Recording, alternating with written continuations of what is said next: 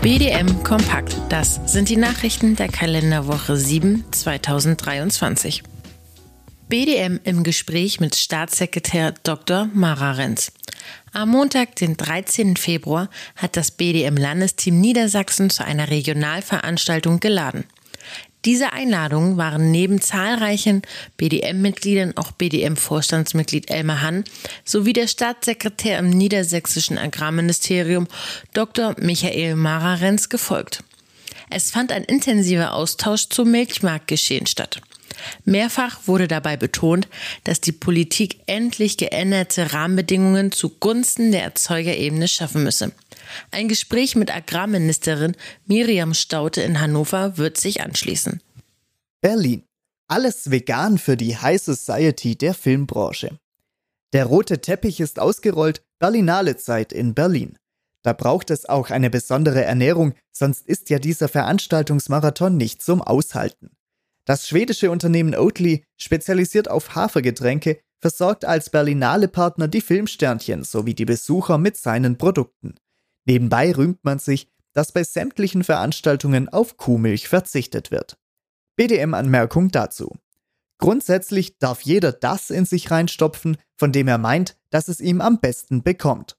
Ob die Berlinale Offensive zu einer Gesundung des in zwei Jahren um drei Viertel gefallenen Börsenkurses von Oatly beiträgt, sei dahingestellt.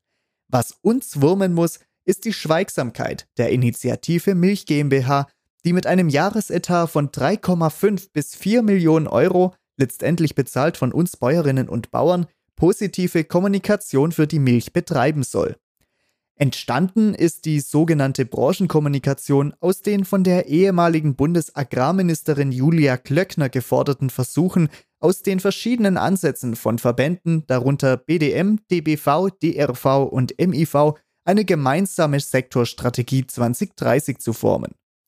Anfang 2021 hat sich der BDM dazu entschieden, die von den anderen Verbänden gegebenen Antworten, wie zukünftigen Marktkrisen vorzubeugen sei, nicht mitzutragen. Der Gedanke einer gemeinsam von Molkereiwirtschaft und Milcherzeugung getragenen Kommunikation konnte von Anfang an nicht funktionieren.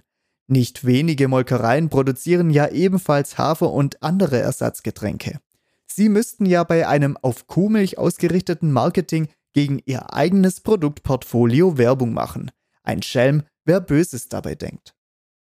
Durchbruch bei der Kultivierung von In-vitro-Fleisch. Das Schweizer Startup Mirai Foods will die Zucht von In-vitro-Fleisch revolutioniert haben. Im Bioreaktor hat das Foodtech-Unternehmen nach eigenen Angaben aus Rinderzellen in weniger als einem Monat ein armdickes Filetstück entstehen lassen.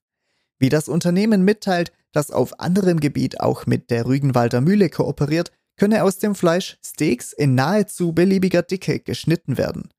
Der technologische Durchbruch liege dabei vor allem darin, dass es Mirai gelungen sei, die Struktur von echtem Fleisch mitsamt Muskelfasern und Fettgewebe nachzubilden. Auf diese Vibrationstechnologie, in deren Mittelpunkt ein selbstentwickelter Bioreaktor steht, hat das Unternehmen drei Patente angemeldet. Berlin Bundesregierung verpachtet BVVG-Flächen vorwiegend an Biobetriebe. Die bundeseigene Bodenverwertungs- und Verwaltungs GmbH BVVG hat im Pachtjahr 2022 17.750 Hektar landwirtschaftlicher Nutzfläche neu verpachtet. Davon entfielen fast 14.000 Hektar auf biologisch wirtschaftende Betriebe. Insgesamt werden nun 20.414 Hektar an biologisch wirtschaftende Betriebe verpachtet was einen Anteil von gut 22 Prozent an der BVVG Gesamtpachtfläche ausmacht. Zum Milchmarkt. LEH will neu verhandeln. Lebensmitteleinzelhändler wie Aldi, Edeka und Rewe wollen angesichts sinkender Erzeuger- und Großhandelspreise bestehende Milchkontrakte neu verhandeln. 2022 hätten die Unternehmen den Molkereien infolge der explodierenden Kosten höhere Preise zugestanden, nun müsse umgekehrt und auf den nachlassenden Kostendruck reagiert werden. Die letzten Preisverhandlungen zwischen Rewe, Edeka und Aldi fanden im Herbst 2022 statt, als historische Kostensteigerungen noch Preiszugeständnisse nötig machten.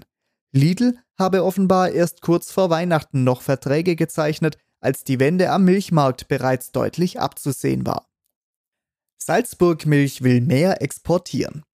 Um ihre Biomilch in Deutschland besser vermarkten zu können, lässt die österreichische Molkerei Salzburg Milch ihre Milchlieferanten nun verstärkt nach den Kriterien von Naturland zertifizieren.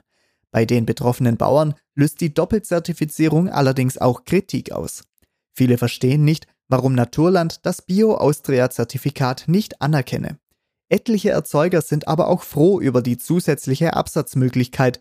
Salzburg Milch zahle ebenso 2,5 Cent pro Kilogramm Milch netto für die Naturland-Zertifizierung. IG Milchbarometer sinkt. Ende Januar ist das IG Milchbarometer um 5 Cent auf 37,7 Cent pro Kilogramm Milch gesunken.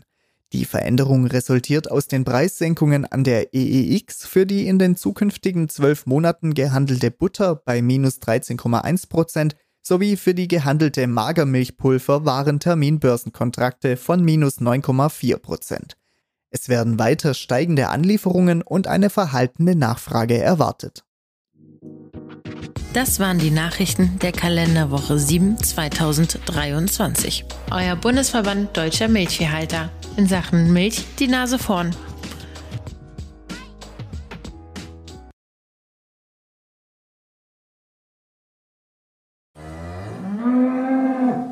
Hallo, hier ist Christian vom Kuhverstand Podcast. Die Hitze macht unseren Kühen schnell zu schaffen. Doch wann beginnt Hitzestress genau? Woran kannst du ihn erkennen? Und welche drei Säulen gibt es, um Hitzestress effektiv vorzubeugen? Über diese Themen spreche ich mit Elisabeth Zissler in der Kuhverstand Podcast Folge 132. Du findest Kuhverstand überall, wo es Podcasts gibt. Die Folge zum Hitzestress hat den Titel Wird Hitzestress unterschätzt? Viel Spaß beim Reinhören. Dein Christian Völkner.